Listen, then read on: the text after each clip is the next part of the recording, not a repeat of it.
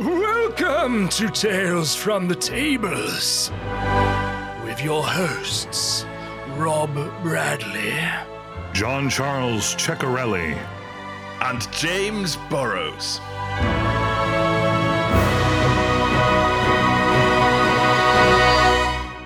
Ooh, happy Halloween!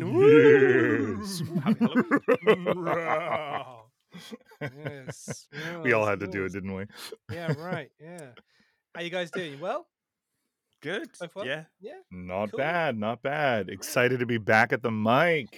Let's yeah, do right, yeah. this. Two, two Yes. weeks off. Yeah, I two lovely weeks off. What do you guys been up to? Anything cute, Um, James? What you been up oh yeah, actually, I went to um. So last last week, um, went to a Halloween um themed uh, sort of like haunted house type thing uh, called Primeval in Norwich, which Oh, is wow. fantastic. So they've got like a, a lovely food truck area. Yeah, and there's like five different zones, and it's like one of those haunted house. People jump out at you, chase you with chainsaws, Oh, all wow. fun Right, stuff. right. Um, but it's really it's really cool. So Is there's it like Very a cool. Pure, purely for Halloween, or is it all year round? Or No, it's purely Halloween. So they're set up for Hmm. I think a few weeks in October each year um, at a Nice. dinosaur like park. It, it's like a Oh, kids dinosaur nice. play park type thing. So there's all these Wow. huge like terrifying looking dinosaurs staring over you the entire time, and there's like lovely walks through the forest. That's Um, amazing. Oh, that sounds yeah, so cool. I want to do that. It's pretty cool. Yeah. So, yeah, got to I- go- I was going to ask you, are you, well, did you dress up for this or did you just go as a civilian to be scared? No, civilian to be scared. There were Nice. um there were a couple of people dressed up who weren't working there, but I think most yeah most people Mhm. Didn't dress up for it. I feel like you're sort of like treading on people's toes if you go there dressed up all spooky. Hmm, Rock on. okay, cool. I I feel like I haven't done anything for Halloween. I I haven't dressed up. I haven't gone to any parties. I'm like I, I got to figure something out in the next day and a half, or like literally half a day probably. Will you, will you have uh, will you have um, trick or treaters knocking on your door, JC? Probably. So our our house is famously like we don't decorate for Halloween, but it looks so run down and old and like unraked and everything that and it's just an old looking house that I think it's the most haunted house on the block. We don't need the decorations, all right? We have the dead trees and the leaves everywhere and the old dark wooden mm. shingles and all oh, this Oh, other wow. stuff that's just yeah, it's just that one house where the weirdos live and Do you have do you have a porch? Um, we don't. know. we have a crumbling concrete stair that leads up to the front wooden door, oh and um, that's like four inches thick and reinforced, and this and that. So, yeah, Wow. it's- Someone I, I think people have been trick or treating less in recent Mm. years because they're afraid to come up to the house, and it's great. Like I'm, I love that. oh man. Someone was saying the other day, I don't know who it was, uh, someone I was talking to, saying about how the, the reason why in New York, the steps, you go up steps to go to your front door rather than having Mhm. your front door on a level, you go up some steps to get to it. And it's something Yeah. to do with the horses, isn't it? Like the horse, the horse poo or something to do with that? Like, in like, oh, really? Ooh, Appa- no apparently, idea. apparently, yeah, it was something to do with the horses, um, because there was so much, uh, like poo everywhere. Apparently, the right, street that they they used to because apparently there's there's up by the steps there's like a thing for you to scrape your shoes on your. Uh, to get the- oh, I guess I guess in the city that is true. I have seen that a fair bit. Yeah, yeah, yeah. Yeah. Yeah, come. I, I never realized it had to do with that, but that makes a lot of sense, doesn't it? So you could scrape your shoe and Yeah. not have to like come in directly from street level. Yeah, Yeah, Oh, interesting. Apparently, anyway, it's, you know. yeah. so I so think ours- rather- Sorry, JC. No, I was just gonna say, I think our house in in our neighborhood, uh, a lot of the houses are just like that. We have um, kind of like the main house is on the second floor, and then the Mm. bottom one tends to act either as like a spare area or the first floor sometimes is what we consider a basement, even though it's not truly underground and stuff like that. But it's Yeah. reinforced with concrete from the bottom, so it feels like a basement, and it's Got it. cooler. So yeah, Cool. Yeah. Yeah, I. I- it's just Um, weird. It's crazy to me that rather than just do something about the amount of horse poo, they've just been like, you know what, We'll we'll, just change build our houses fundamentally higher. how Raise the houses. get into their Yeah, yeah, houses. right. oh god, I might be I might yeah. be totally wrong. Like whoever's told me this might be absolutely full of BS. But, right, um, and full of or, or, HS, or HS. horseshit. Yeah, I'm going to choose to believe it. yeah, exactly. Yeah, exactly. Yeah. Um, but yeah, I guess I, I- I come to think of it. Actually, I have we we- I do have things bookending my Halloween experience that are creepy. Right, Mm. obviously we have Rolldark Fest, but over in November, which Mm. is haunted themed, and Yep. then in September I had gone to um, California and I was there with a few friends and we did a whole bunch of haunted attractions at Universal basically as soon as they opened for their like Halloween horror nights and I, God, I think we went through something like six of those haunted style attractions where you know people jump out at you with chainsaws and are creepy around the room, but all of them themed for like different movies that were coming out around this time, like the new Chucky film and um, the new I think it's an Evil Dead film, and one of them was like a Stranger Things experience. So there was Vecna and Oh, stuff like that. But yeah, so it it felt different, but at the same time, you realized how much sameness was present in each of these. Like the room structure was kind of similar. The timing of that like last haunted thing jumping out to scare you kind of started to see you started to see a pattern in it and you're like Yeah. oh i see i see the creative team cut some corners and uh i I- i see how this worked Brilliant. Cool. Yeah, I, I um I did a I, we had we had a little a little Halloween party at the weekend on um, Nice. on Saturday. Had some some friends over. I was dressed as Gomez and Charlotte, my partner, was dressed as Morticia. yes couple Yeah, it was good goals. Yeah, a couple goals. Yeah, right. It was really good fun actually. But um, I think for the last two weeks, I've spent most of my time trying to learn how to play this game here, Dwarf Ooh, Dwarf Fortress. dwarf fortress what is that So it's one of the oldest. It's been basically it's been around for about twenty years. It's two brothers that have built this game, and it's um it's probably the I think it's the very first colony sim game ever made. And oh whoa so, so so similar to like RimWorld, that type of thing.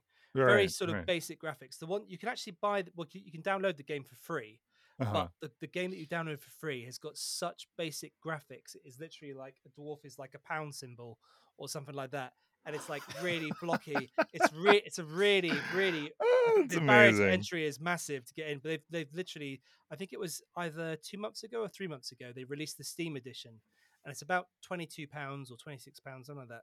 uh-huh But um, but I've been getting into it because it is the depth in it is insane. Like, really there's so much depth to this game. It's crazy. Yeah, yeah. It's really and really like and yet the f- the framework and the structure of it is like super basic and 8-bit looking from the cover yeah, of that thing yeah, right yeah. Well, well, the well the new the one they've the one that's on, the one that's on Steam is a bit more of an updated graphic engine, but it's still very basic. It's very Got it's it, like um it. like an old school Zelda game.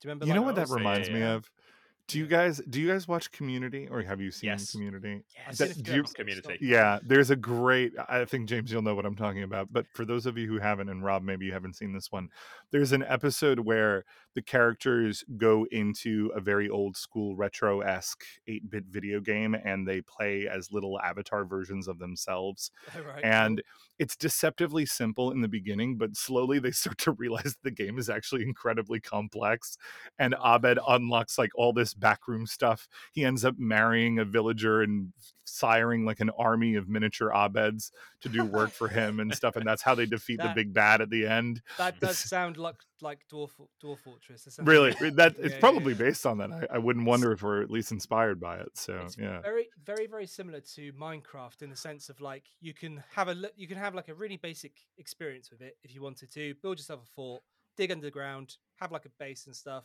lovely lovely go out hunting have a kitchen make food feed your dwarfs that's that. But with this every single dwarf has their own individual personality their own individual goals in life. Um, some of them could be really lazy some of them could be really like ambitious. And it's just it's just crazy like you could you could make a dorm for all your all your dwarfs but one of them is refusing to sleep there because they want to have their own bedroom that's insane or one of, or one of them has a phobia or one of them has a phobia for cats and you end up getting a stray cat and it just was like will not go anywhere near the cat and it's like that's it's hilarious always unhappy it's, it's crazy it's crazy. That's so- like- I- so I basic, love- so complicated. Oh, it's- exactly. it's, ridiculous It's I ridiculous. love the idea of incredibly deceptively simple games with these ridiculously complex like mechanics Yeah. and secret personalities and stuff like that. That's so Oh, funny. it's, it's really really good you need to watch that episode of Community. You'd really appreciate it, Mm, Rob. I'll. I'll send you the I link. yeah send it to me i'll definitely check it out Definitely will check it out. Yeah. So how how have your games been this week? Have you guys been running many games? Yes. Uh, so, well, I had two last week. Had my my Spectarium game on Wednesday, uh, which was very fun. I have a story that I'll be telling later. it tells from the table for that. Um, uh, still stuff. running keys from the Golden Vault, and then I had uh, an in person game, which was uh, was really nice to do. Oh Uh, quite close to me. Mm. Um, so took took the old TV board game table. Um, had some had some cool maps up and got to use a load of minis. So yeah, it was fun. And they were a nice nice group of guys actually. Very cool. Sweet. Nice. What what's what's what terrain do you have, James? You got like the is it what's it what's it called again? I can't, is it Dwar- oh, I've got some Dwarven Forge stuff, Yeah. um, and what I do have as well as some MDF, um, sort of wooden um, terrain. So I've got like a ship that's um, three layers, Mm. and it's just essentially three layers of, of wood and uh, held together by other bits, and there's no glue or anything involved. It's um, yeah, it's- I think I, I shipped it from a company called Tower Rex, and I've got a tavern that they've done as well. That's all MDF wood that sort of Oh, all clicks together like a almost like a puzzle. Um, so that, and that didn't need any glue either. But yeah, that's that's Great. really good actually. It's got the it's all gridded out on the inside and comes with like tables, chairs, a whole bar. So I need to paint it really because at the moment it's just all wooden. Uh, So if you have everything that matches it, it'd be very stylized and cool. Mm. Um, but I have Yeah. plastic terrain as well, so some of the buildings I have look painted, and then there's this one brown wooden block. oh well, it doesn't matter. I, I, I think it's like as long as you've got it there, it's it's it's cool. It's that that's how Right, you kind of like right. your game. I mean, it's got to be better than marker on a uh, Chessex mat, which is you know, my Yeah. version of in-person things. So, yeah. No, that's cool, James. Oh well, um, wicked. Did they did they have a good time? The private game. yeah, yeah, yeah, definitely. Um, hopefully I'll get to run another game for them. They've all they they were doing a game just before a load of them went off to uni. Uh, so Cool. hopefully they'll be in touch uh, when they get back. They said um, so maybe closer to Christmas or uh, in a half term or something. oh, I thought you meant like be when they were done with their with their term, like you know, four years later after. Yeah. Yeah, right. They'll be yeah, back. right. so they'll be back in four years. Yeah, four years. Like, No, a little, a little "Ah, closer now- than that. Remember No, that legendary D and D session we had four years ago? Let's redo it. Uh, Brilliant. hopefully Was- closer than that. But yeah. Was it quite close to your your home? Wasn't it? Is Yes, that it right was. one? It was Yeah. only a only a twenty minute drive, which Yeah, um, nice. when my cars died, it was very handy. Oh yeah. Um, Oh, no. yeah, you told me about this. Yeah. yeah, the floods the floods killed it, um, and it is Oh, shoot. irreparable. So Mm. a new you car is on the horizon. Does your insurance James. cover that or something? Uh, yes, it will. Just about. Uh, Yeah. Thankfully, I'll take a little bit of a hit on my no claims, but other otherwise, I'm fine. It's Right, a right. real, it's a real fucker. In the UK, JC, we get so many floods. Like it's just, it's just Really? nuts. Jesus. Yeah, yeah. Well, especially, especially where James and I both live. So James lives in Cambridge and I live in Oxford.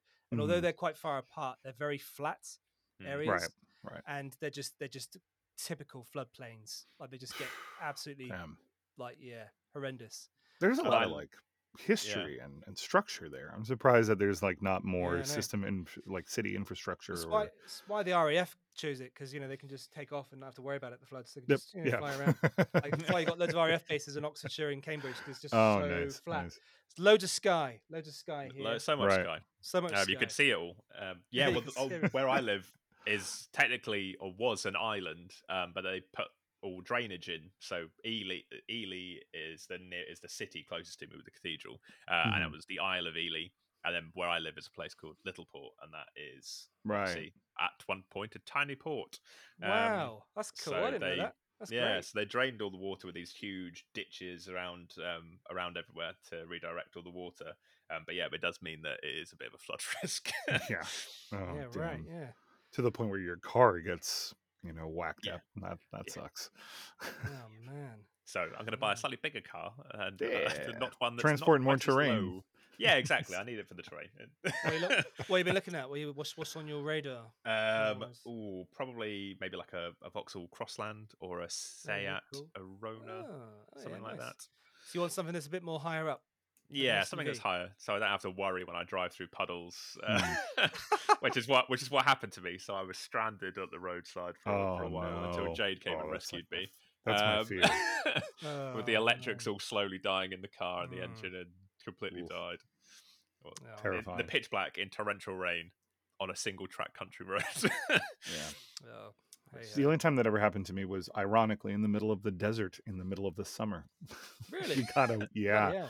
I was this was the legendary trip when I moved out to the West Coast. I'll never do that by car again. Um, but it was everything that could have gone wrong did. Like the car failed on the first day. We had to replace the transmission in a random town that we had never been in before. And um, then we finally headed west after spending way too much money on that. And the car continued to have issues. And then we got to, we were so close. I think we were like two days away from our destination from LA and we were crossing the border between Arizona and New Mexico, which is that that's just all desert over there. Mhm. And Wow. for whatever reason, we got a hailstorm in the. Holy this was in August too, and we just got a a thundering hailstorm which dented the Fuck. crap out of my car and i couldn't see we couldn't see we got we ended up stranding the car on a bridge and like looking for shelter because we were afraid that something was going to happen Jesus. and no traffic was moving and there was the only way i could continue was following the lights of the truck that i could see in, in front of me which was probably only about 15 to 20 feet in front of me but it looked like it was a mile away because that's how much rain and, and hail there was God. we got the car back and it like limped its way back to california after that but it was it was random. And then the, that night we got a, something we'd never seen before um a red lightning storm. I don't know if you guys have ever seen that. wow. it, it looked like the apocalypse. Like there was lightning sipping between the thunderclouds in, in the dark in the night up ahead of us and it was red not white or blue. And we were like oh we're dead this is it this, this is the sign of god Oh, being like oh, don't we've do arrived. this We've arrived in hell. yeah yeah this is a Oh, furnace are. like oh, it was it was over sounds to me like God was trying to tell you that maybe the move to California wouldn't be a good idea. Yeah, yeah. we stubbornly persisted, but um, it's for some odd reason I've ended up back in New York. Oh, look at that. Yeah, bizarre. I can't believe. So you drove from New York to California. well, technically, we drove down first, so we drove south to Atlanta, and then we headed west from there to California. Yeah, Fucking hell, that must have been an epic a hell of a journey. drive. three yeah. weeks, three week trip, Three weeks. three weeks. We did some sightseeing. What? Um, Oh right. Okay. we did we did some mountain climbing. We did some well, not literal mountain climbing. Like we took the car and limped it up a mountain a few times.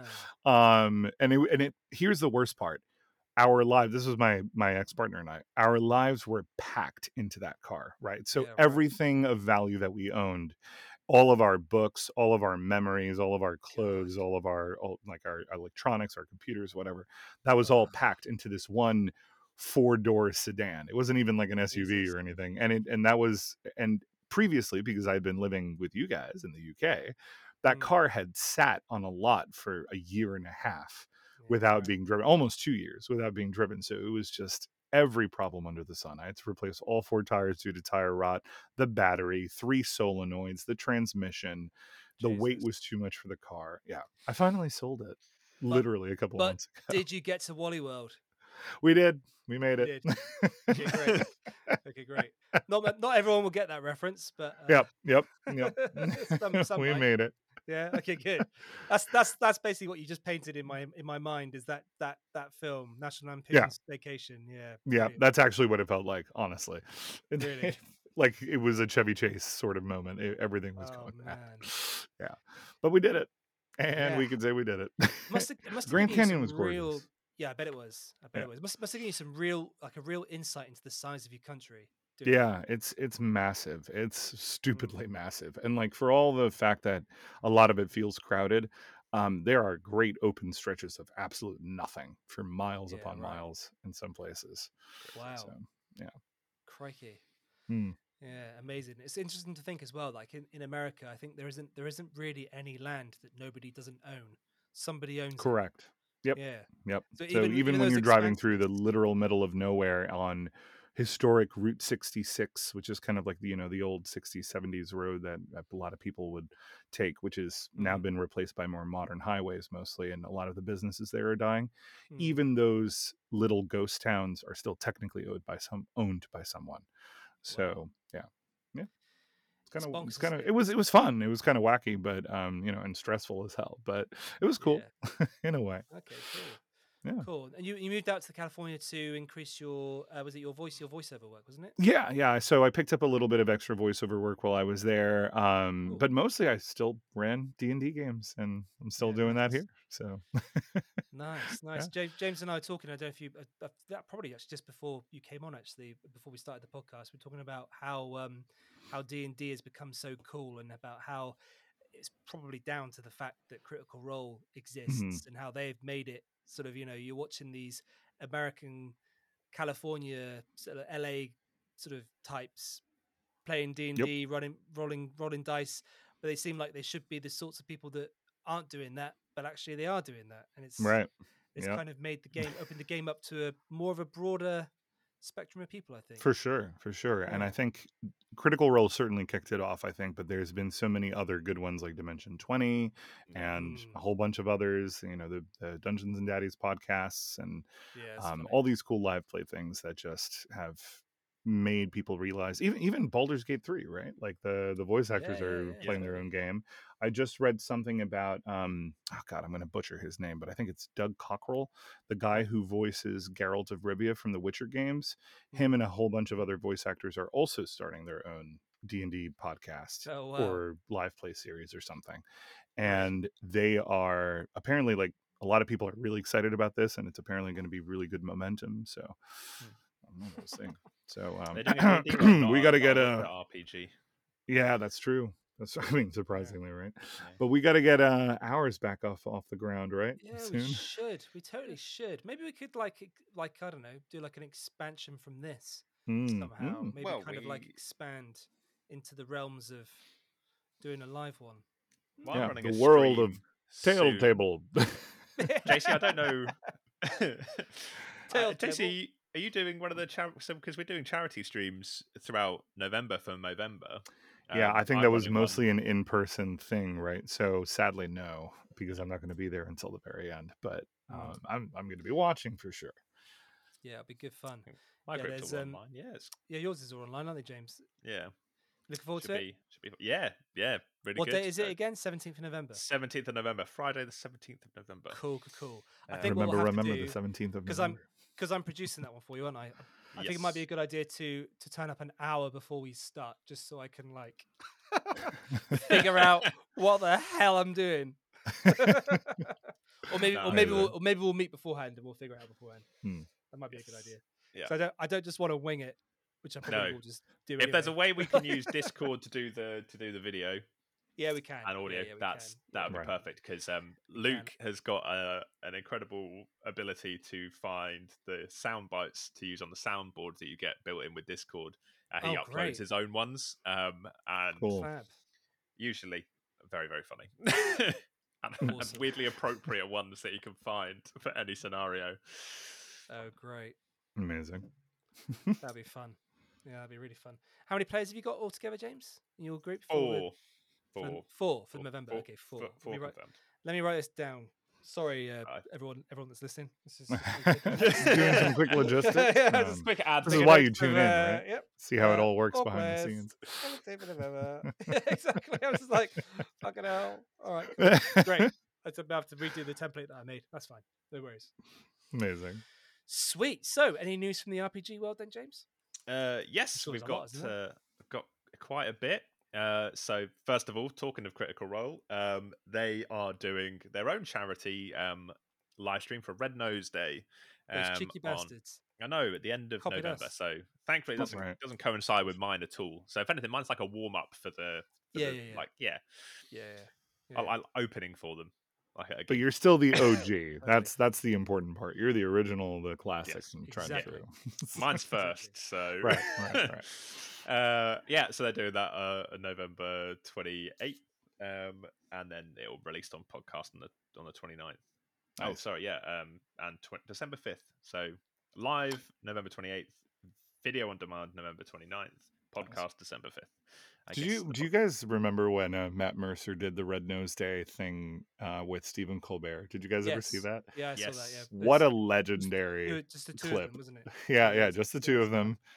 and Colbert was incredible. Mm. Such Yeah, a- he really such He is good great. He's a thing to watch. massive dork as well. He's Yeah. A, he, Oh, yeah. he he loves he loves Lord of the Rings, doesn't he? He does. Huge. My favorite. got- I, I I was just having this conversation with my friend who does listen to this podcast. So hi, Chrissy. Um, but um, the, my favorite all-time clip from any any talk show interview is Colbert and James Franco having a Lord of the Rings off, and oh, wow. Franco it he he challenges. He's like, "All right, Colbert." He's like, um, "I've been rereading the Silmarillion. Name me three, just three." Of of the Valar, right, the sort of gods of yeah, the Lord of the Rings universe, and you could see Colbert's face change in that interview for a second, right? He's all like friendly host, and then he just taps into his inner hidden nerd for a second, and you see it like a shadow cast over his face, and he's like, and I don't know them very well, but he's like, "Do you mean Onway, who kindled the night stars, or do you mean Omar?" And he like proceeds to Yeah. give like all the Valar names and all of what they do in their domains, and like it gets increasingly good. And he's like, "You come into my house? How Yeah, dare you?" it's, it's legendary. That's brilliant. Yeah. That's brilliant. But anyway, Yeah, sorry, James.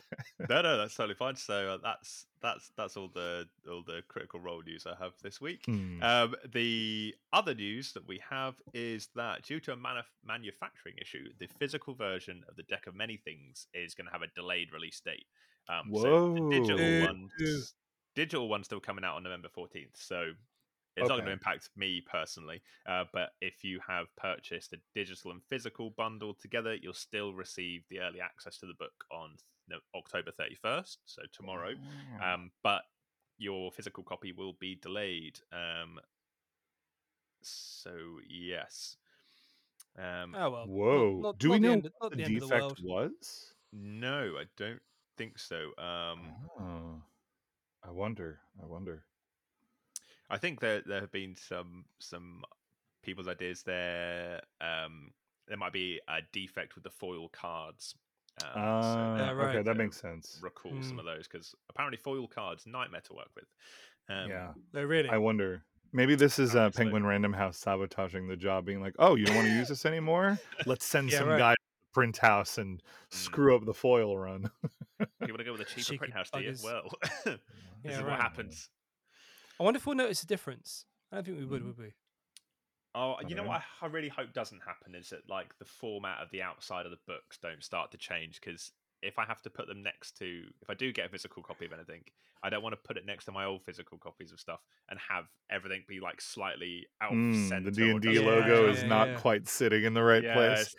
I I feel you, and I had to come to terms with that ages ago when I started collecting the collector's editions of the books Yeah. and Mm. releases, and I'm like, oh, the logo's com- placement is completely inconsistent. I'm gonna have Yeah. to just live with this. Really? Well, on the, Yeah. collect- on Yeah. the collectors ones? They're Yeah, not like in the same place. Well, yeah, no, they don't. They don't have the logo in the same Ah. place. Not not usually, or better said, the logo is stylized, so there's more graphics and stuff around it, which means that they all sit and look different. Um, and obviously the the covers are completely different, and sometimes the material of the cover is completely different. So, if anything, it kind of looks cool because it less less like an encyclopedia set like yeah. a standard collection would look, but more like a very diverse, colorful, um, each book is its own thing kind of collection, right? Nice. Um, although I miss the soft touch. They're not really, I don't know, the last couple of releases haven't been doing the soft touch covers, which is really sad. Um, those were nice. yeah. I think Yeah, if you yeah, get yeah. all colle- all the collector's edition ones, then it wouldn't bother me that they don't Yeah. all match. But it's because Right. I have like five that match and then two that don't. That don't. Yep. irritate. yeah. See, Robbie, I see it behind you. You have the yeah, I've, only, I've only I've only scrimped on the um, the standard versions. Yeah, Yeah. I've got some Yeah. Star Trek ones in there as well. And gee, They're just No, think but I- I mucking up your collection. yeah, it's Yeah. mucking it up. Yeah, right. Just literally in the middle. One book's not facing the right way round. No, oh God. That's That means you use them though. That's that's a sign of usage. That's, that's good. Me, that's me reading it. What's that one? That's the gamma. That's the gamma quadrant. Star Trek Adventures. Ah, nice. yeah, I'm a I'm a right dork. Tucked away with your D and D books. Gosh. It's fine. We're allowed, to Horrible. be, we're allowed to be dorks. Um, Yeah. when you care about your book placement and organization, clearly we're in the right vein Yeah. of nerdiness. Yeah, Yeah. exactly, exactly. But yeah. yeah. I always like people's bookshelves do- done by color, but you find that book series don't ever run in color order, and I have to have them like chronologically in order. Mm, Otherwise, Mm. it annoys I me. respect that. Otherwise, I'd I'd really like to have them organized by color, but it would just oh, it'd be horrible to Oh, try and God, read a really? series. I I started getting, want uh, um, oh, I sorry, want a go series like an 18 book series or something where like the spine slowly creates a piece of artwork. You, you've seen oh those, yeah, right? nice, Yeah, like nice. some of them, some people have done it with Lord of the Rings, and but that's Yeah. you know three books plus whatever else you're adding. Wheel of in. Time. Wheel of Yeah. Time probably does that. Yeah. You Yeah. can. Mm, How Um, many I've books? got 18, 19 with that series? something it's a lot. crazy. Something like It's that. a lot. It's a Well, lot. The I've Sword of Truth as well. That was like a 15, 16 book series, but Sword of Oof. Truth. Oh Hmm. God. Um, forget I mentioned anything, Rob. Don't oh ever really? look it up. Oh okay, okay, okay, okay. Sorry, Robert Jordan. Uh, no, not Robert Jordan. Um, whatever his name was. Uh, Brandon. Terry Sun? Terry Goodkind. That was Terry it. Terry Goodkind. Terry Goodkind. Sun- Sun. Um, Good, good, yeah, it, it started okay and ended not great in my opinion. Oh really? Oh. That's After annoying. 15 It- books, that's a lot of reading to get to a shit. yeah. Well, here here's the thing. It in the- in the weird vein that like it started with light philosophy and very slowly became very heavy-handed Ayn Rand philosophy. Like Okay, Oh yeah. really? oh, yeah, the At- Atlas, yeah. Atlas Shrugged. Atlas Shrugged esque. Very Oh, like wow. it felt at the end like I was reading a slightly more fantastical version of Atlas Shrugged. That's what it felt. Really? yeah. Oh dear. mhm. How? Wow, a Mhm. And I'm I'm ashamed I didn't catch it to sooner, but I was like, ah, at this point I gotta finish it, you know. Yeah, man. I I read Atlas Shrugged and I really liked it, Mm, but I didn't like the philosophy. mhm, But I liked, mhm. but I loved how sh- how sh- it's a she, isn't it? Aaron Rand is a she. Yeah, isn't Ayn? Rand, Yeah, yep, yeah, she's yeah. she, isn't she? Yeah. Yeah. I loved how what how she wrote it. I like I loved like yeah, her the- pr- her prose is wonderful, but the yeah, philosophy is beautiful. is a little heavy-handed and can be a little right-leaning. And I wonder how many podcast listeners we're going to lose now that I'm bashing Terry Goodkind Sword of Truth series. Oh, you're not ba- you're not bashing Terry Goodkind. You're just, you're just offering up offering up your your your take and your criticism. That's true. That's true. Although, I mean, even from the first book, I'm sorry, the villain's name is Darken Rahl. Really? okay. Cool. Dark and Brawl. Yeah. Cool. Darken Rahl. Okay, yeah. Yeah. Okay. Anyway, fun times on that. I um I tried reading the uh, the Stephen King attempt at fantasy with his Dark Tower series. Oh yeah, me Just- too. Once upon just a time. I just can't couldn't get past the fourth book with the Mm, I think we might have spoken about this before with the riddles on the train. right, right, And right. it was just because it just seemed like he was just making up stuff. I was just like, oh, this is crap. I hear that some. I haven't read the whole series through. I think I read the first three books. I don't even get up to the fourth. Mm. What I what I hear from that is that there's certain hurdles you have to get over, but eventually, like as a whole, the series is pretty good. I have heard the same thing about Jim Butcher's. Um, oh God, I'm blanking right now. Uh, Uh, you know, you guys know Jim Butcher. It's like Yeah, the urban. Butcher, Yep. Oh, yeah, I Um. Yeah, he's got the like urban a- wizard from Chicago, yeah. whose name I can't remember right now, and Yep. everyone listening probably hates me.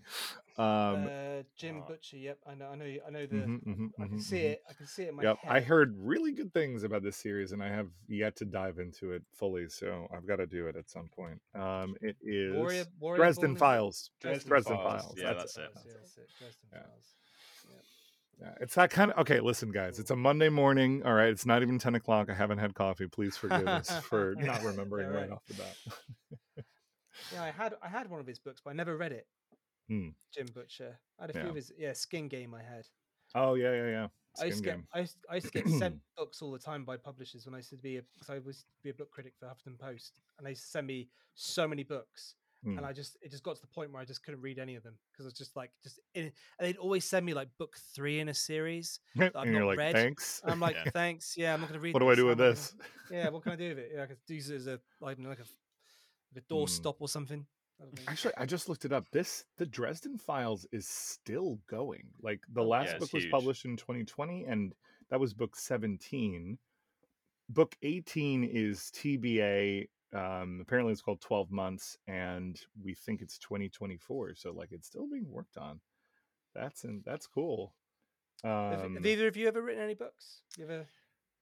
No, Wanted to write uh. I've s- I I've think I've started one, um, Yeah. but Yeah. who knows? yeah, I I have as well. When that as ages ago. Yeah. What's It's yours a- about, James? Oh, it's your you know standard uh, fantasy with a bit Hmm. of Lovecraft chucked in. Um, oh, cool. really- Great. Nice. Cool. Yeah, mine mine was standard fantasy as well. I so Yeah. this is a book series that like I've always dreamt about finishing and I started it when I was 11. So it's needless to say gone through numerous rewrites and Yeah, one day I'll get back into it seriously, but um you know your your taste and your your competence evolves, I guess, as you Yep, as you mature a bit and um totally. I, I recently unearthed some of those original notes that I started writing when I was like 11 or 12 and I was like actually this is this is a gold mine of weird shit but it's it's good like I need to Yeah, incorporate some of this stuff back and I had great names and I'm like where did that go how come I stutter and stumble with names in in my games now how come I developed all these cool names so Mm. Yeah, it's, it's ace, isn't it? I've I um I I started writing when I was about sort of 13, 14, something like that. Hmm. And being hugely dyslexic, I obviously couldn't actually write anything. And I've read back on some of the stuff I used to write, and I'm just like, what the fuck am I on about? yeah I'm, like, what? I'm like, what? It's What like it's like like grammar of like a I don't know, just like ending sentences halfway through them. like just like what the hell is this? Yeah, it's funny. Brilliant. very funny. yeah Mm. But yeah, rock on any any more news, James? Um, yes. So, big bit of news. Um, Oh, okay. Oh. there is Unearthed Arcana 8. There is a survey going around for it on the Wizard of the Coast website. Um, but the Unearthed Arcana is for Bastions uh, and Cantrips. So, Bastions, um, it's a system they are thinking about implementing, um, which is a series of level dependent benefits. So, starting at fifth level, you get a Bastion as part of your level up. Well, I suppose it's DM discretion, but Mm. at level five, you can get a bastion, so it contains two special facilities that can give you in-game benefits. And as you level up, you'll get uh, two more at ninth, thirteenth, seventeenth level. Um, and so it looks like it's essentially a base building uh, game, much Yeah. like uh, the the dwarf uh, thing that you were talking about, Rob. Uh, so Yeah. there's um, there's a lot of cool stuff actually. It looks like having read through the the PDF that that you have access to. So um, Hmm. Lots of different rooms and, and things you can have built into your like a menagerie of, of creatures you can have in there. Ooh, Oh, Um. So you can have like guilds that you like incorporate into it. And they've got a list of, of guilds on there.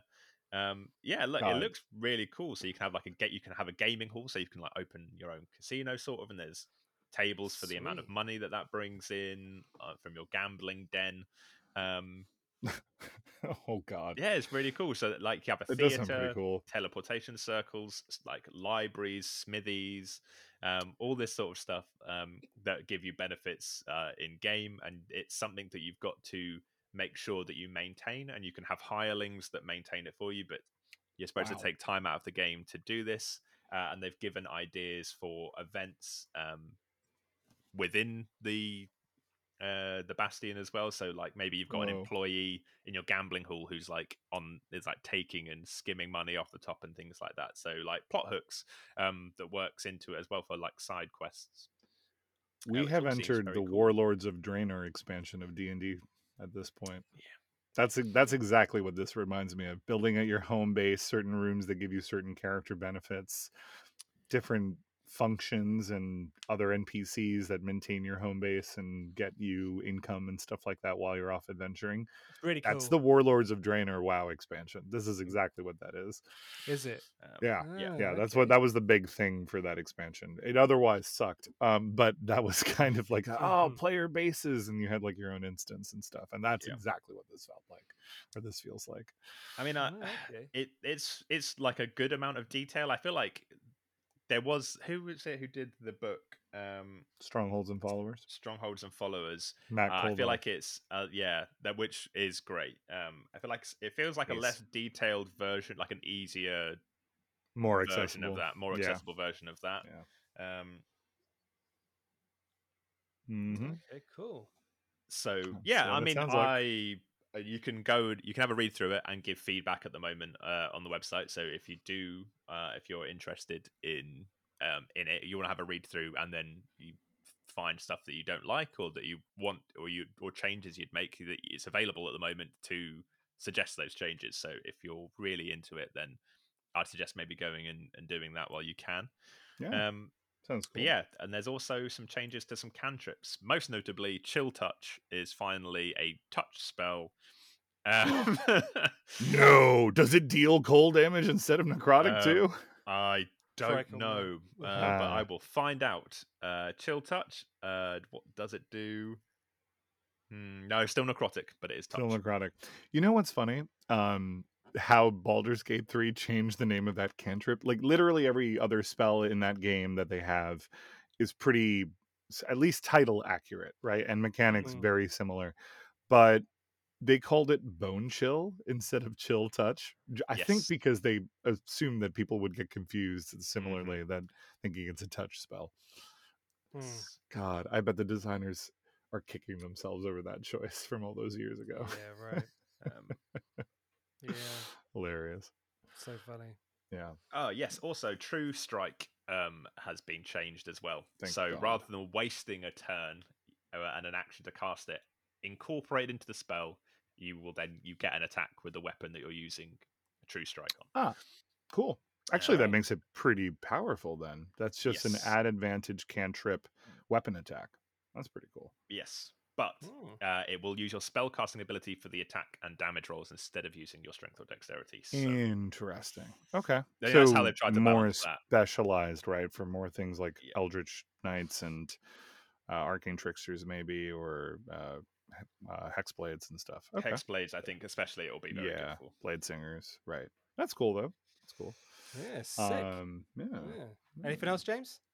Uh, news wise, that is all I had for this week. Mm. Okay. But we got to Cool. talk about Planescape, and since it finally Oh. came out, Yes, Oh, Hold did. on. Oh, I'm pulling oh, out my. oh. So, by it the way, you are now witnessing, or at least Okay. hearing, for those of you listening, me unwrapping my my Planescape for the first time because I actually bought it and Oh, didn't unwrap it yet.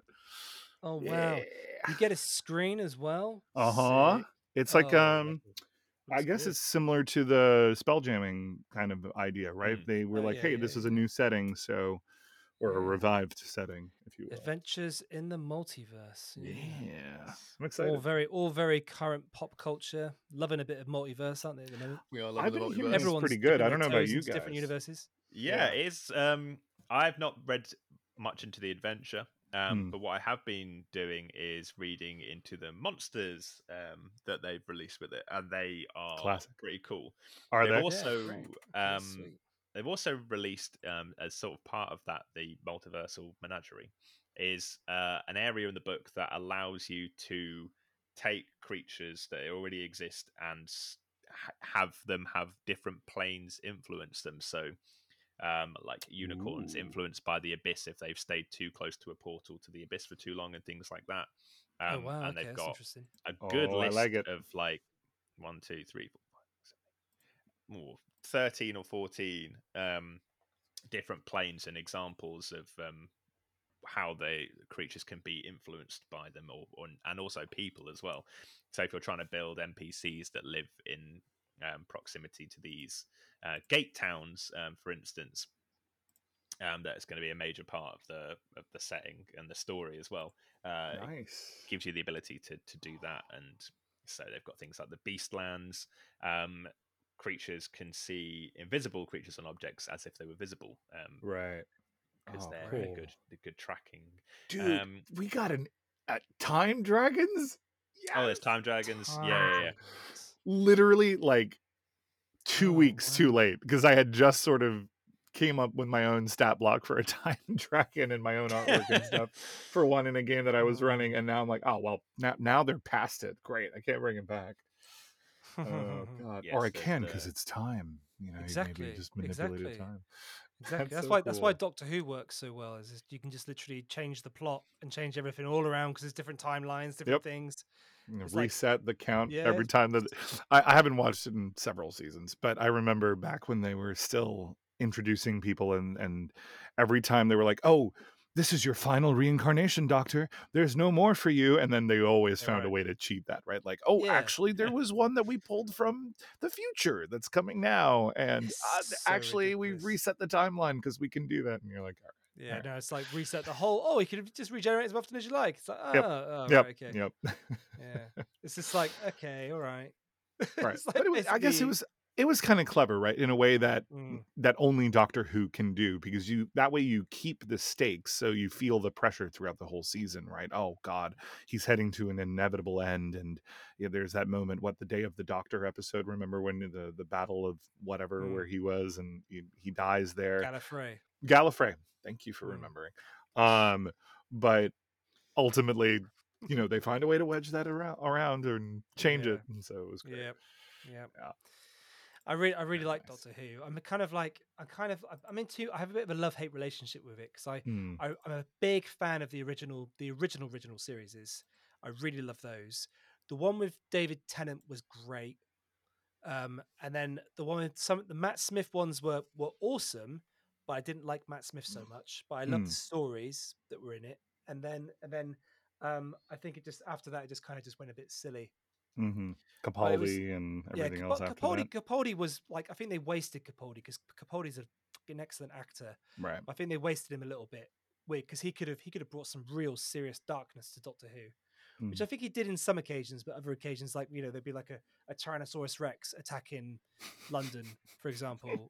It's, yeah. it's like you know, and just silly things like that where you just like, come on, like give us like a really gritty story. Mhm. know, I like the- remember that's exactly my impression from the revival, starting with Eccleston and up through the end of Matt Smith, was that every other episode felt incredible. And then almost in a perfect pattern, the in between episodes were silly. And there was always like, you know, a blob monster or a T Rex attacking the city.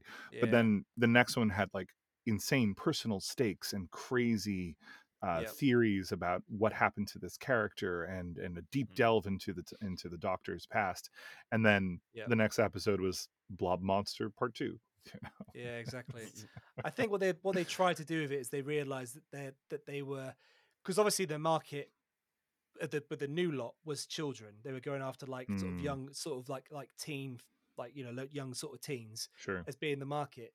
But that's but in a way, Doctor Who, the original one, was for adults, and it just Mhm. happened that kids would sometimes watch it, but they weren't supposed to, which is why it was quite scary. Like there's so so Yeah. many dark episodes in the Yeah. the old original ones that were like, you know, you, you can clearly tell this was not made for children. This is like Mhm, dark mhm. shit.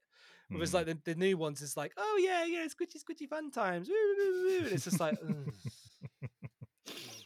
you were gonna say something there james i saw you were like uh, yes, uh, yeah. Uh, no, I was yeah, I, I sort of agree. that It's it seems less serious now than it than it did when you first watched it. And you're right. It's it's and it happens with a lot of things where adults like it, and it was sort of meant for maybe like young adults initially, but those adults have grown up.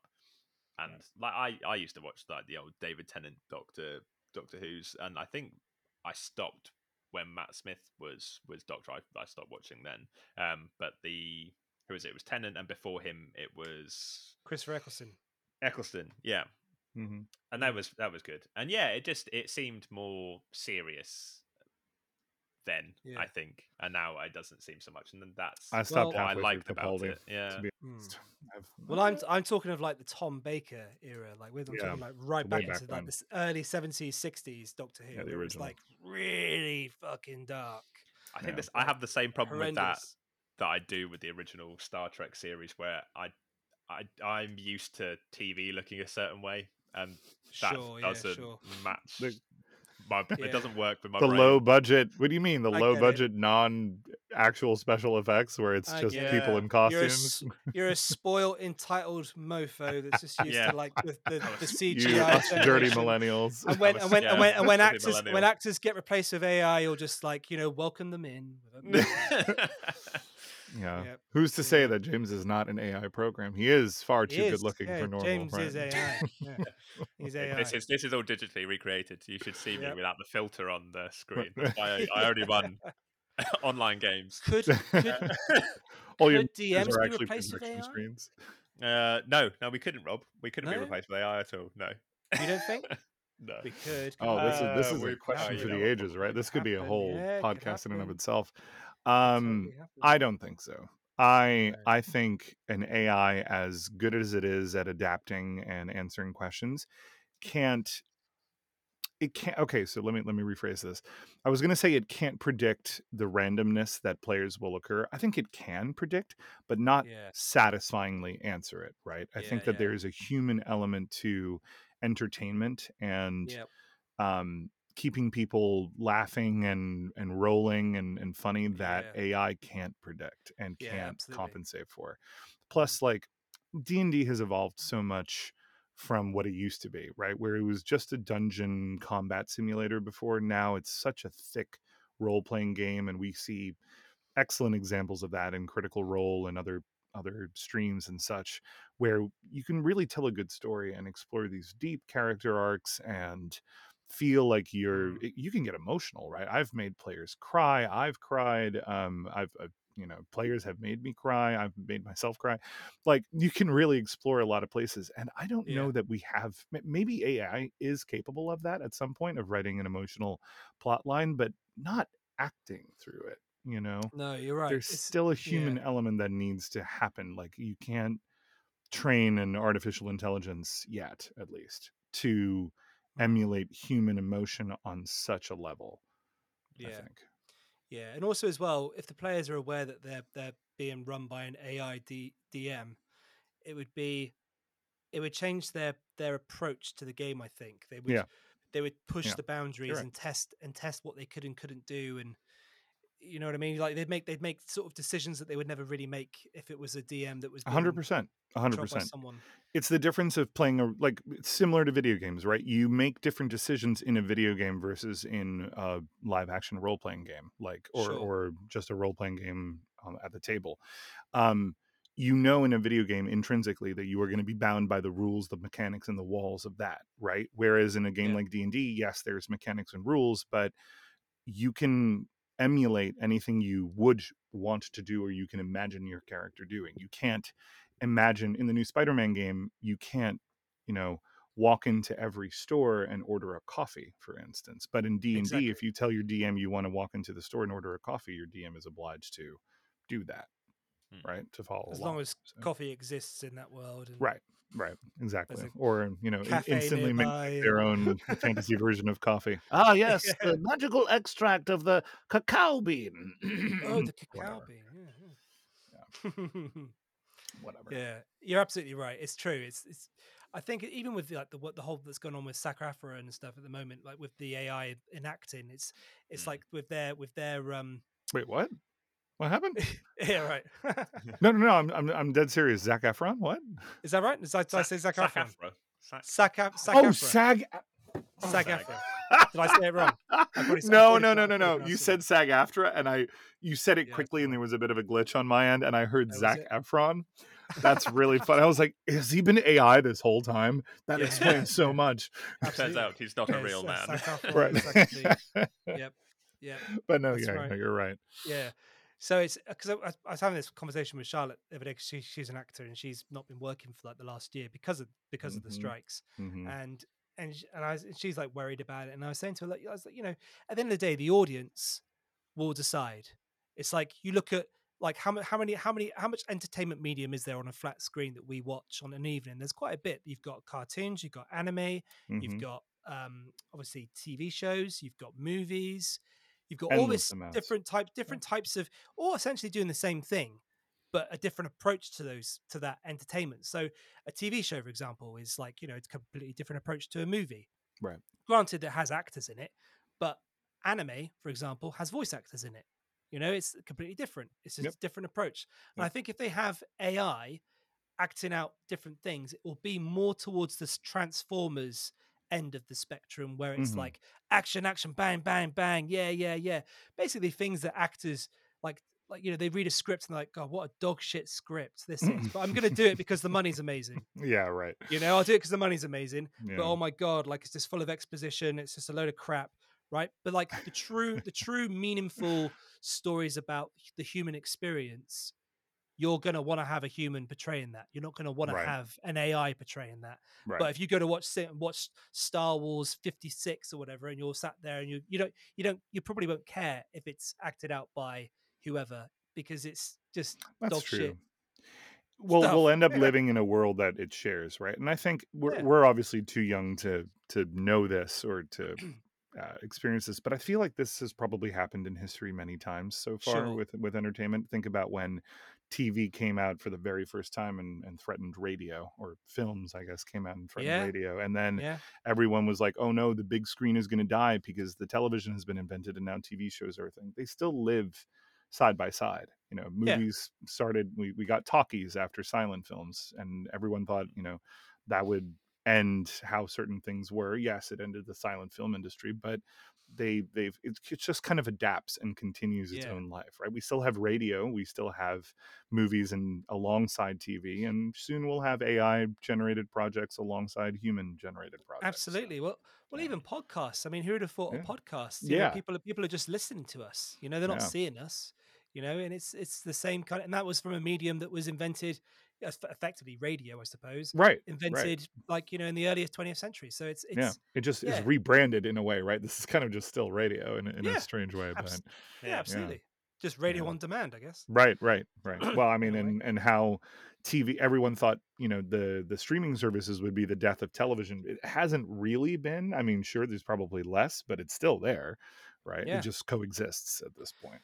Well, it's like the the best thing that ever happened to the horse was the car. Right. because horses were just like completely mistreated, like horrendously, you know, just seen Yeah. as a commodity. I mean, they are. I suppose they are in a way now, but Still, nowhere near nowhere ways. near as bad as what it was. Right. You know, and now they're like now they're like a treasured thing that you own if you have a horse. If you're Yeah. lucky, if you're lucky enough and fortunate enough to have a to own a horse, Right. you know, you probably love that horse to death. But before, you know, go back what a hundred years, everyone had to have one, or Yeah. you know, to a certain degree. Yeah, and you can't really flood a horse, right? No, James? you Uh, can't. that's, that's true. You can't flood Yeah, a right. horse. They, they can can't flood a swim. In many in many ways, maybe I should be looking at horses instead of cars. Maybe you should. it would make it would make my hour and a bit drive to to Jade's every weekend slightly more difficult. If I it wouldn't be a, take it wouldn't be a drive anymore. It'd be a ride. No, it'd be a ride. Um, yeah, exactly. I'd You'd be a little bit more saddle sore. sore. Right. yeah. yeah, yeah, yeah. You'd reach you'd reach level forty as well because you had a mount. Yep. So, you know, so That's you'd, right. You'd obviously achieve something. You can head good to the Outlands now. Right? Yep. Yeah, yeah, yeah. You could literally like go across that land. Oh, that was the- Oh, one of the best moments in World of Warcraft for me. Getting yeah, when you first just, got your mount. just going, Mhm. yeah. They're just like, yeah. It Although felt my like new- this is Bastian at the top of the of the dragon, right of the luck dragon. Yay! As he goes flying. So my new job is only a ten minute walk from mine. So theoretically, I could get a horse. It could keep my garden, the grass in my garden, nice and low. Yeah, it's a lawnmower. and Well, you say that, all I can ride to. Horses work. destroy land. Oh, Yeah. do they? Destroy land. Yeah, yeah. You look at That's look fine. at look My at any a look at any bit of any bit of meadow where you've got a horse, and it is literally like the land is like Ripped up and, and Ripped to totally- shreds. Yeah, sure. Makes Yeah, sense. you If I'm honest, my garden's a little too small for a horse. Maybe maybe a a, large goat. or, or goat. if I get a rideable goat, Yeah, goat would work. I'm golden. I was um I was at a farmer's market actually on uh when was it? It was Friday afternoon, and I was um selling my uh, coffee that I've been making. Uh, Mhm, yeah. plug for the coffee company that I've very created. What's it called, And, Rob? uh, Tell me more about this coffee. The Last Unicorn Coffee Company, Oh my gosh. named That after sounds my named after my ongoing D and D campaign that I've that I keep creating and keep doing. I basically I always theme it around this last unicorn, and the unicorn is like the um, the source of all magic in the realm in my homebrew game. And that's basically yeah. So I just named it after that. But um, yeah, I've, I've been doing that. Been roasting coffee for about a year, but I've just Nice. literally the last two months started my own business. And yeah, so there I was selling. uh, So the story is basically I was at a farmer's market selling my coffee, and in my local town called Whitney, and um, Whitney is very much a sort of town where it's like there's a lot of sort of you know people just like you know going about their business, you know doing their like things or whatever. And I maybe sold three bags, but the guy next to me was a goat farmer selling goat meat, goat cheese, What? goat milk. Yeah, yeah, yeah. Ah, Goat, goat. Um, like like uh, clothing, fleece maybe clothing, like, yeah, yeah, clothing, yeah, like yeah. socks and stuff scarves and stuff. like uh-huh. all that kind of business, like ready Whoa. ready meal goat curries, and he literally made like he cleaned out. He banged. Yeah, he, He was just there. He was there for four hours, and he was literally like queues of people all queuing for this goat meat, and I was like, "What the hell?" goat Why meat, man. Well, because it's it's goat- novel, right? Yeah, you don't typically get that in coffee. Yeah, I mean, yeah, I know. Yeah. right? Maybe I should do something different to coffee. I don't. It's, Yeah, it's like thinking yeah. back in my brains. I was like, how the hell is he like? That's like goat meat. incredible. Here I am freezing my ass off with all this coffee in front of me that I've like took um, took me a week to roast, like trying to sell it. I just like, ugh. Yep, yep. And then the goat meat guy next to you is the one cleaning out. Gosh, Yeah, he's a great that's old time. terrible. Yeah, it's bonkers. that's fun. Yeah. That's so funny. Oh my It's gosh. funny, isn't it? Well, I'm Yeah. guessing that's the end of the news. Um, I think so. Yeah. So, uh, what, what tales do we have from the tables then, JC? Ooh, we do have some tales. So I know James and I definitely have a couple of Spectarium tales to tell. Sweet. Um, but we're going to kick it off with uh, Jordan's weekly Chronicles of Aaron game, which we've oh yeah, nice. covered before. Um, and uh, in his own words from Jordan, we finished out the Chronicles of Aaron Part 2 last night and had an action packed finale with uh, his first PC death. Oh man, So he feels it should be immortalized in this podcast. Um, lovely. so here we go. Um, again, in his own words, we return to the party that have been adventuring in the plane of water. Through negotiations and in pursuit of their main goal, they have found themselves in an agreement with a Merid, which some of you may know as the water based genie, which involves retrieving an item for him that they had previously traded to the Thieves Guild. Unfortunately, as part of their negotiations with the said Marid, the party bard was magically influenced by a hag they had interacted with before, causing him to insult the Marid to his face. Some decent rolls later, and the bard's life is spared, but he is fitted with a magical item that will explode if he moves against the Marid or tries to open the chest they are fetching for him. Hmm.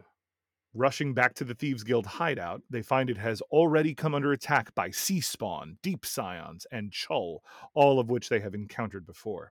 Fighting their way inside, they find the majority of the guild has retreated through a secret door pursued by their attackers. They do, however, manage to find the chest they are looking for, but it is both open and empty. Oh, The no. bard opts to pick it up and throw it into his pack just in case the Marid tries to twist their deal without the chest itself. Clever, Right. actually. Yeah, yeah. Heading into the secret basement, they find themselves inside these caverns formed in the ice that makes up the bottom half of the city of glass. They make quick Mm. work of the assailants, rescuing as many of the guild as possible. But right as they begin to discuss the terms of their rescue, they are interrupted by a familiar voice. The hag has returned, this time intent on killing all of the party and taking the item that they are after. Ugh. Several of the party rush her, intent on killing her as quickly as possible. But when her turn to act comes, she surprises everyone. Instead of attacking, she takes out an amethyst crystal and exclaims, You're a bunch of little shits, and Oh, that's gosh. what you'll be. Shit. Oh no. So obviously I don't know how Jordan does his hag voice, but there's there's a default generic one for you. The cavern rocks as a great crash echoes through its halls, then another, then the sound of shattering ice, and finally the bellow of an enormous creature as a fully grown remorhaz breaks through the walls, seemingly following the directions of Nanny Nightshade. A quick nature check allowed the fighter to work out that this was, in fact, and this is in quotes and in bold, very bad news. Trademark. Given the chance to say one thing to the rest of the party, he settled on run. Those able to immediately began to flee, with the thieves shouting directions they did their best to escape. Our bard, however, realized that with the fighter engaged with Nanny and the remorhaz soon to close in on them, he would have to move in to help him escape.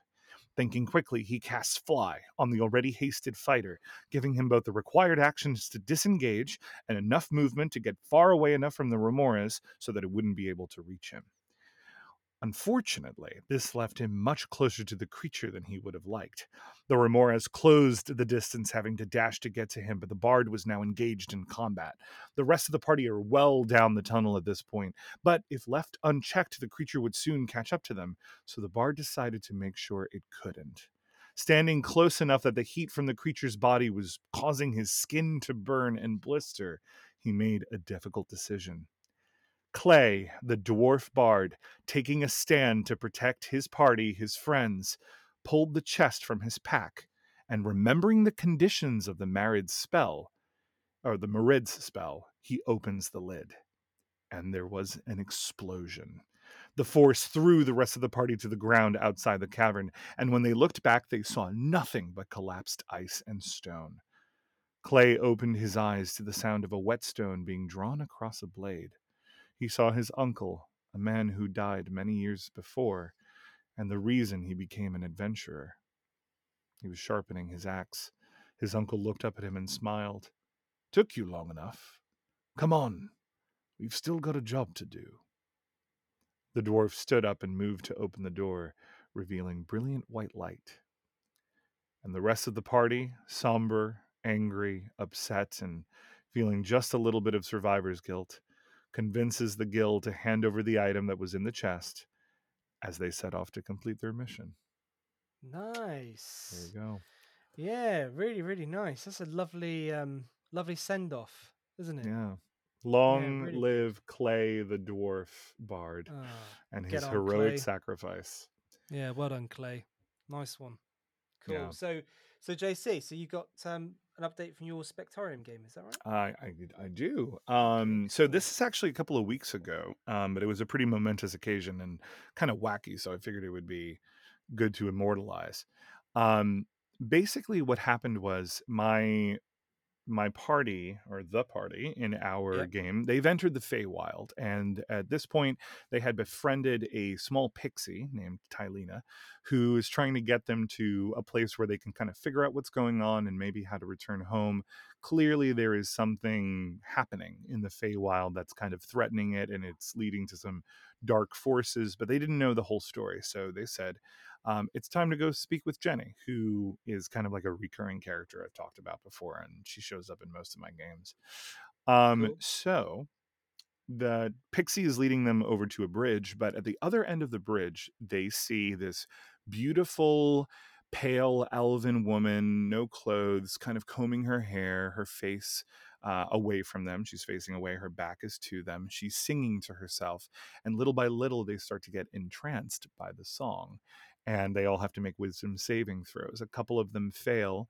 The rogue and our party fighter start to move closer to the sound of the voice because that's all they can focus on. That's all they want to do is be closer to this gorgeous, ethereal singing uh, elf. And Nice. they take a step into one part of the bridge and some of the bridge collapses out from underneath them luckily they make their dex saves um, but that's when everyone realizes there's a bit of danger even those that are still kind of charmed by this supernatural song.